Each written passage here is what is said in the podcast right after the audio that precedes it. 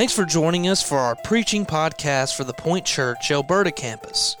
We believe strongly in the expositional preaching of God's Word that builds our faith and grows us up in Christ. We pray that this message will be a help to you on your journey of faith. Now, join me as we get to the point. Hebrews chapter 1. Um, if you don't have a Bible with you, let me encourage you to grab one of the hardback black Bibles. Say that five times fast. Under the chairs in front of you, and you're going to want to turn to page 1001. Today, we're beginning a new series in the book of Hebrews. And over the next few months, and yes, I did just say months, we're going to be walking through this book. And as we do, my hope and my prayer will be that you begin to see that the main thrust of the book of Hebrews is focused squarely on the supremacy of Christ. Hebrews is a book that argues over and over and over again that Jesus is better. He's better than angels. He's better than Moses and the prophets. He's better than the old temple, rituals. Jesus is better. He's better than all these people and things. In fact, that's the title of our sermon series for you Jesus is better than. And as we walk through each chapter, what you're going to see is, is that Jesus is better than all the things that might come at us. And I'm really excited about this series because the book of Hebrews is an exceptional book. We're, we're going to feast on so much meat. I, I truly believe that it's going to help us to grow as disciples of Jesus as we study through it. But as we begin to study the book, it's helpful, as you know, to, to know a little bit about the background. And unlike most of the other epistles, the letters of the New Testament that we have, we don't know who the author of the book of Hebrews is. We, we just don't know who wrote it. Now, obviously, the Holy Spirit inspired the human author, but the truth of the matter is we don't know who that human was. Over the years, there have been a lot of arguments on who it could be. For many years, it was thought that it might be the Apostle Paul who had written it. But some of the um, ways that he make the author of Hebrews makes his arguments, some stylistic differences, if you will, um, cause a lot of people to doubt that it was Paul that wrote it. Other proposed authors have included Luke, who wrote the book of Luke and Acts, Barnabas, Apollos, Clement of Rome, who was one of the very early church fathers. Some have even suggested that Priscilla and Aquila, the, the, the couple in the book of Acts that we see, were the authors. The, the fact is, we don't know who wrote it.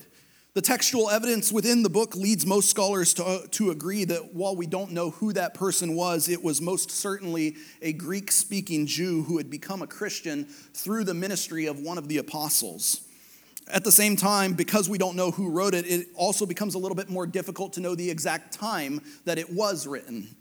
Based on some of the clues in the text concerning persecution, uh, the identity of Timothy, most assume that that is Paul's co worker in the ministry. Some references to temple worship and when the temple was destroyed, combined with some extra biblical writings that we do have a firm date of in the early 90s AD.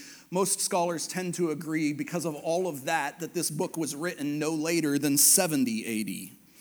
They also seem to agree that the book was written to Jews who, like the author, had become Christians. They're, they're Jewish Christians who le- either lived in Palestine or more likely in Rome. Now, why does all that matter? That matters because what we're seeing here, what we'll be studying, is an epistle that was written during the lifetime of eyewitnesses of Jesus and his ministry. The, the things written in this letter, they were verifiable. The people who, who read this letter for the first time, we don't know the author, but they almost certainly did know who that author was. But more than that, they also knew the people who had seen Jesus for themselves. All the claims that are made in this book were verifiable. You could go and talk to the people who saw it happen. We're studying a book that has been handed down for nearly 2,000 years, and throughout those 2,000 years, it has helped many people to become better followers of Jesus Christ. So, with that in mind, with that background, that context in mind, let's dive in. And as we dive into Hebrews chapter 1, I've got really just two big points for you. I'm sorry Meg was teasing me earlier uh, because it's not three alliterative points. I'm going to give them to you right at the beginning. Two big points that I want you to consider as we study the book of Hebrews, and particularly as we study chapter 1 today. And the first is this we serve a God who has spoken to us. He's spoken to us through His Word. He's spoken to us through the prophets. He's spoken to us through angels. He's spoken to us through His Son. But make no mistake here, God has spoken to us. That's the first big takeaway from chapter one. The second is this Jesus is better than all the other messengers that God used. He's better than the prophets, he's better than the angels, he's better. Those are our two big points. Now, with that in mind, let's take a look. Hebrews chapter 1, starting at verse 1. Long ago, at many times and in many ways, God spoke to our fathers by the prophets. But in these last days, he has spoken to us by his Son, whom he appointed the heir of all things, through whom he also created the world. He is the radiance of the glory of God and the exact imprint of his nature, and he upholds the universe by the word of his power. After making purification for sins, he sat down at the right hand of the majesty on high, having become as much superior to angels as the name he has inherited is more excellent than theirs. For to which of the angels did God ever say, You are my son, today I have begotten you? Or again, I will be to him a father, and he shall be to me a son. Again, when he brings the firstborn into the world, he says, Let all God's angels worship him. But of the angels, he says, He makes his angels winds and his ministers a flame of fire. But of the Son, he says, Your throne, O God, is forever and ever. The scepter of uprightness is the scepter of your kingdom. You have loved righteousness and hated wickedness. Therefore, God, our God, has anointed you with the oil of gladness beyond your companions. And you, Lord, laid the foundation of the earth in the beginning. And the heavens are the work of your hands. They will perish, but you remain. They will all wear out like a garment, like a robe, you will roll them up. Like a garment, they will be changed, but you are the same, and your years will have no end. And to which of the angels has he ever said, Sit at my right hand until I make your enemies a footstool for your feet? Are they not all ministering spirits sent out to serve for the sake of those who are to inherit salvation? This is the word of the Lord. Let's pray. Father God, as we begin to study this book, where, where we don't really know that much about who wrote it, when it was written, where it went. We, we have ideas, but we don't know with certainty. What we do know with certainty is that you inspired this book. What we do know with certainty is that for thousands of years, this book has spoken to your people to help them to be better followers of Jesus. So today, God, we ask that you would do that for us that you would open our ears to hear, our minds to receive, our hearts to, to really internalize and comprehend your word to us. That we would be encouraged to follow you better, knowing that you are better. God, if there's somebody today who, who is here, who's hearing my words today, and they haven't come to the point of surrender, they haven't repented of their sin, they haven't accepted you as the Lord of your life, finding the freedom that is available in you, today, God, we ask that that be the thing that happens for them. That they would find a new hope in you, a freedom in you that's unlike anything they've ever found before. Be at work today. We love you, Lord Jesus. It's in your beautiful name we pray. Amen. On Christmas Eve in 2009, a buddy of mine and I launched from the front end of the USS Nimitz loaded with thousands of pounds of precision guided ordnance destined for a combat mission in Afghanistan. As we climbed up over the North Arabian Sea, we did the standard radio checks that were required. In fact, I was the one that was doing them. We have multiple levels of encrypted radios that are required to go into combat so the enemy can't listen in on what we're talking about. And all of those checks went just fine.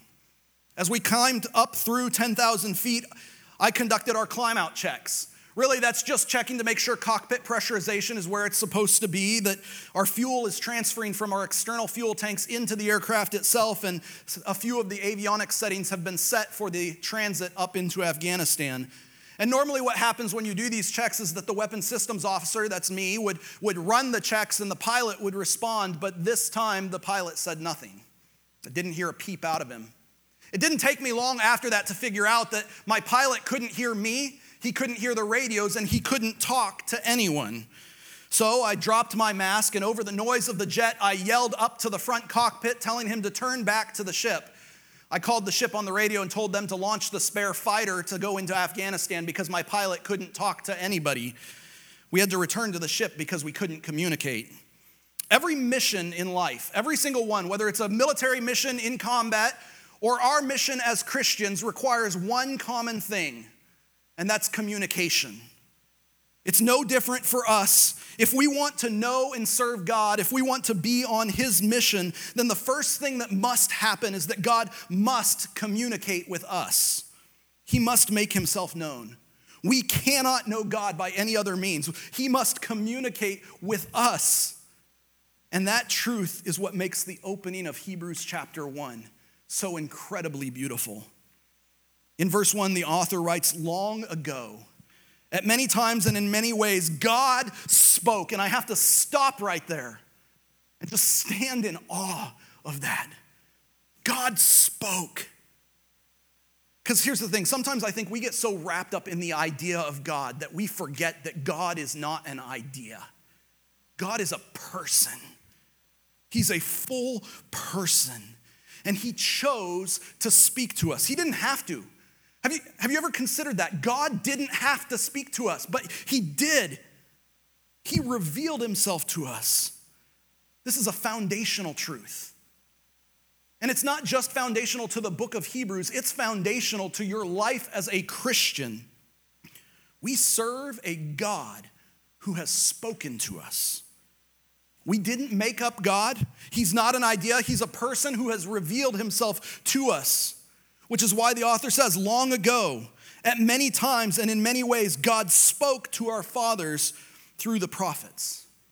Now, on the surface, what we're seeing there is, is a reference of God's self revelation in what we would know as the Old Testament. But have you ever paused to consider the many ways that God has spoken to us?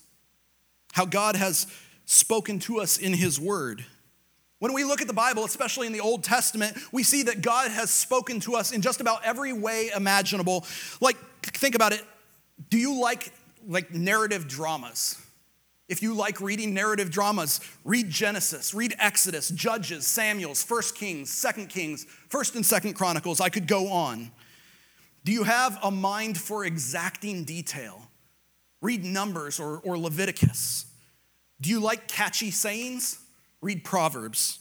Tragedy, Ruth. Redemption, Job. Job is, sorry, Job is, is our tragedy. Redemption is Ruth and Esther. Do you like poetry? Read the Psalms. Do you like romance? Read Song of Solomon. Not you kids, wait a few years, then you can read it, okay? The, you get the idea. We serve a God who has spoken to us in various ways. And I believe that all the ways that God has spoken to us just show us the beauty of who He is. They give us a better, bigger picture of who God is. God is not a one dimensional idea. He is a full and robust personal being, and the ways He has revealed Himself to us demonstrate that. So, God used all these various ways to speak to us by men, prophets, men used by God to communicate God's message to us. Over time, he gradually revealed more and more of who he is to us until the perfect messenger came. And verse 2 says, But in these last days, and, and I want you to notice that those last days there is not a reference to the end of time, but to the time where all of the promises of the prophets will be fulfilled. A, a time where revelation will be complete. That's what's meant by these last days there in verse 2. So it says, But in these last days, where the promises of the prophets will be fulfilled, he has spoken to us by his Son. Before God used men, they were, they were servants. But now, for the ultimate, complete word that he has for us, he has chosen his Son to be his messenger. And, and what we see in the text following are seven facts, seven realities about the Son that show us his supremacy his greatness and show us why the revelation given in him is the best and most complete revelation that God could ever give to us. In the second half of verse 2, the author of Hebrews says that the Son has been appointed the heir of all things, through whom he also created the world. He is the radiance of the glory of God and the exact imprint of his nature, and he upholds the universe by the word of his power. After making purification for sin, he sat down at the right hand of the majesty on high, having become as much superior to angels as the name he has inherited is more excellent than theirs. Can you feel the weight of this description right there? The, the beauty of the Son, the power he has as God's agent, God's voice to speak, to reveal God to us. What we're seeing here in these verses is the beginning of the second big takeaway for chapter one. And that second big takeaway shall be on the screens right there. Jesus is better than all the other messengers. These seven truths, these seven statements about him work to show us that. It says he's the heir of all things. The, the, the, messianic prophecies that came up that were about the Christ, they always talked about how the, the Messiah was going to be the, the heir of all nations. But here it goes beyond that. Here it's saying that he will be the heir of all things. Yes, all the nations, but also the universe, also heaven, all, all of creation is his. Here we see the heir is the, the, or the son is the heir of all things. And he's also the one through whom God created the world. The son is the agent through which creation occurred. This is simply a claim being reiterated that we saw in the Gospel of John, in, John 1 3, where, where it said that through him, or all things were made through him, and without him was not anything made that was made. The Son is the creator of the heavens and the earth. He's the creator of all things, but He's also the radiance of the glory of God, which is just another way of saying that He exposes, that He shines out God's glory onto the earth. That's what it's saying right there. It's talking about His deity. But more than just shining out God's glory, it says that He's the exact imprint of His nature. That word that's translated imprint in the Greek there is character, which is where we get the English word character. And it's only used right here in the Bible, this one place. That's the only place we see that Greek word. The word was connected with the idea of, of an engraved mark, specifically with a coin being stamped. You see, when an engraver stamps a coin with a stamp, he gets the exact image of the stamp on the coin. What, what this is telling us is that the Son is the exact image of God. When you look at the Son, when you look at Jesus, you see God, which is a claim that Jesus made about himself. John 14, 9. He said, Whoever has seen me has seen the Father. This is a descriptor of the Son, saying that he is God. I can't tell you how many times I've heard people say, Oh, Jesus never claimed to be God. The Bible doesn't say that Jesus is actually God. Well, that's what this says. This is saying right here, He is God. And because the Son is God, because Jesus is God, it makes sense that He upholds the universe by the word of His power.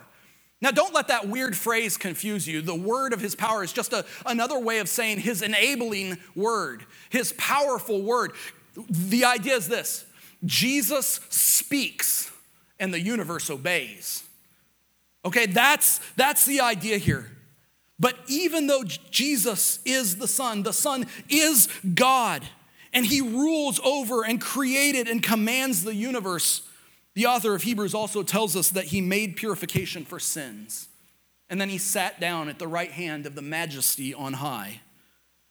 This messenger, this, this one who, through both his words and his life, spoke as God's ultimate and complete revelation to us he stepped into history and fixed our sin problem. And having conquered sin and death, he then sat down at the right hand of God. He's enthroned in heaven. Do you, do you see it now? As, as we've taken apart each of these descriptors of him, are you seeing the picture that the author of Hebrews is painting of the Son? He's no ordinary messenger thousands of years of Israel's history of prophets and priests being used by God, men of God. They were good men who loved the Lord, they were his mouthpiece, and God used them to speak. But none of them, not one of them, was on the same level as the Son. Jesus is better. None of them had the power or the authority or the ability to create, to command, to rule the universe. None of them had the power or authority to provide purification for sin and then sit down enthroned in heaven. But Jesus did. You see, Jesus is better than these prophets who had come before him. Are you with me on this? He's better. But it's not just the prophets. Remember, I told you that the second takeaway for today is that Jesus is better than all the other messengers that God had used. And what we're seeing in the remainder of the chapter is that while Jesus was a better messenger than the prophets, he's also a better messenger than the angels. So the statement in verse 3 continues into verse 4. We read that Jesus sat down at the right hand of the majesty on high. And then verse 4 tells us, having become as much superior to angels as the name he inherited is more excellent than theirs. And when we read that, we've got to stop for just a second. And if I can just lay my cards on the table, I spent like two days on that one verse because that's confusing. Because if, if I read that right, on first reading, what that verse is saying is that there was a point in time where Jesus was not superior to angels. And the problem with that is what we read in verses two and three. So it can't be saying that. And if that's the case, what is it telling us? It's a confusing verse. Sometimes we're going to open up our Bibles, we're going to read, and it's going to be confusing, and that's where we need to dig deep. That's where context can help. That's why I give you guys the context every time we start a new book of the Bible, because that will help us. If we want to understand what is going on in verse 4, then we need to understand two things about the original audience of this letter. The first thing for them that we need to understand, if we want to understand verse 4, is that for that original audience, a name was more than just a means of distinguishing a person. Names were intended to describe their nature, they, they said something about who they were. So, in that day and age, you know, if I, if I had been there, my name might not be Josh. My name might be pastor. It, it might be teacher. It might be short, bald goat herder. You know, it, it, it would have said something about who I am as a person. A name was more than just a name, it was a statement of identity. And the second thing we need to understand is how the role of angels fit into the, the life and faith of these Jewish Christians. Because here's the thing when we think about angels, if we're being completely honest, we think about Christmas decorations, right? We think about celestial beings sitting on a cloud strumming a harp. But the problem with that is that's just not what the Bible says about angels. Our view, compared to that early audience of angels, is much lower than theirs was. You see, for them, angels are mighty warriors. Angels are the very mouthpiece of God as He speaks to His people.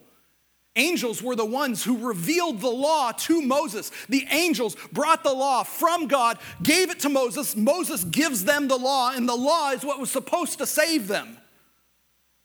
For them, angels were far more important than we place on them. That's, the, that's how they viewed it. And, and what that meant is that for their order of importance, you had God, then you had angels, then prophets, then priests. God, angels, prophets, priests. What's the problem with that? Somebody important is missing. There's no position for Jesus right there. So, what verse 4 is explaining is that in Jesus' exaltation, his name, and that name here is Son. it's more like his title. We get that from verse 5 in, in a second. His name, Son, is, is revealed to all creation in a new light where everyone will recognize that it's higher and better than that of angels. If, and, and, and if everyone recognizes that his name is higher and better than angels, they'll recognize that his position is higher and better than angels. That's what verse 4 is showing us. It's showing us that Jesus, he, he's been exalted, and as he's been exalted, he's being revealed to all creation in a new light.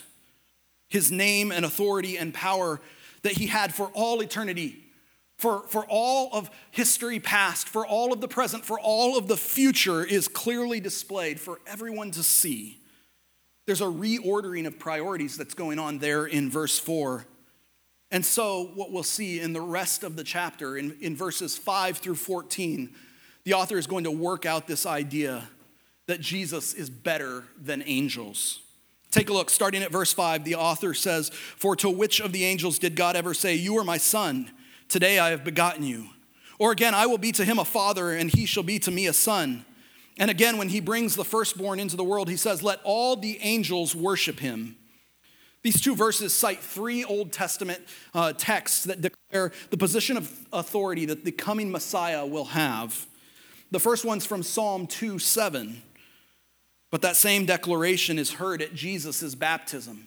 In fact, the Gospel of Mark tells us that as Jesus was raised up out of the water, a voice came from heaven saying, You are my beloved Son. With you I'm well pleased. The second comes from 2 Samuel chapter 7, verse 14, where the prophet Nathan conveyed, conveyed God's promise to David that God would establish David's throne and that one of David's heirs would reign on that throne for all eternity. And the third one comes from Psalm 97 7. And if you were to look at Psalm 97 7 in your English translation, it would look a little bit different. And that's because this quote comes from the Septuagint, which was the Greek translation of the Hebrew Old Testament that was used by the author as he wrote this letter. And what he's showing us here, the whole point of these three Old Testament texts, is to prove that God has already said and he's already demonstrated that the Son is superior to angels. The author is asking, when did God ever call an angel his son? He hasn't. He hasn't. The Son has always been superior to angels. That's the point. But God's word does address the role of angels, which is why verse 7 says of the angels, he says, He makes his angels winds and his ministers a flame of fire. This is citing Psalm 104 4. And what the author is, is trying to demonstrate is that angels receive their position and their assignments directly from God. God commands angels and they obey. That's what's meant by him saying he makes his angels. And the reference to winds and flames of fire is meant to show the kind of passing, fleeting nature of angels. They're not eternal beings in the way that the Son is an eternal being. And we know that's the case because the contrast immediately in the next verse goes back to the Son. Look back to, to verse 8 with me. But of the Son, he says, Your throne, O God, is forever and ever. The scepter of uprightness is the scepter of your kingdom. You have loved righteousness and hated wickedness. Therefore, God, your God, has anointed you with the oil of gladness beyond your companions. And you, Lord, laid the foundations in the beginning. And the heavens are the work of your hand till they will perish, but you remain. They will all wear out like a garment, like a robe. You will roll them up like a garment. They will be changed, but you are the same, and your years will have no end. These two quotes come from Psalm 45, verses 6 and 7, in Psalm 102, verses 25 through 27. But do you see how they're proclaiming the Son's deity and his eternality? The Son is forever. That's what this is showing us. They're, they're working to show us that the Son is God, eternally God. The, the whole point is meant to be a contrast to that fleeting and temporary nature of angels who obey God. They're not God, they're not eternal like He is. Which is why the final scripture the author uses is posed as a question. Verse 13, he says, And to which of the angels has he ever said, Sit at my right hand until I make your enemies a footstool for your feet? Now, the obvious answer to that question is none. None. God hasn't said that to any of his angels, right? He said that to the Son. But that's why he asks the question that way. You see, this first verse of Psalm 110 is pointing to the Son. In fact, it's either quoted directly or referenced 12 separate times in the New Testament. And every single time we see Psalm 110:1 referenced, it's pointing directly at Jesus. Jesus is the Son. He is God, He is eternal. And it's yet another statement of His role as God. Angels, they're, they're something else entirely. They're not even on the same level. And that's how chapter 1 ends. Verse 14, the author asks Are they not all ministering spirits sent out to serve for the sake of those who are to inherit salvation? Angels are simple servants of God. They're there to serve, they're there to minister to those who are to inherit salvation. Angels are there for God's service for your good. The British theologian Frederick Bruce said that the most exalted angels are those whose privilege it is to stand in the presence of God. But none of them has ever been invited to sit before him, still less to sit in the place of unique honor at his right hand.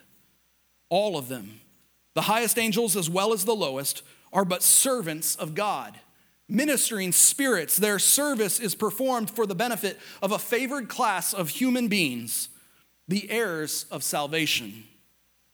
The whole point that the author of Hebrews is trying to get across to us here today is that as good as angels are, and they are good, they are powerful, they are used by God. As good as angels are, Jesus is better. That's what he's trying to get across. He's better than the prophets, he's better than angels. Jesus is better than all the other messengers that God has used. And with that in mind, the question we need to ask is why is that important? Why does it matter? Up until this point, I've just been kind of going through the text and, and telling you what it says. Now the question is why do we care? Why do we need to know that Jesus is a better messenger? The answer, I think, is that with a better messenger, we get a better message. Amen? You with me on this? With a better messenger, we get a better message. You see, the prophets and the angels could only carry the message that God had given them, but Jesus, the Son of God, the God man, he was the message. The, the prophets and angels conveyed God's word using words. They, they spoke as God's mouthpiece, but Jesus, God incarnate, God who has put on flesh, he revealed himself to us in a completely different way. Yes, he used words, of course he did. But more than that, he acted.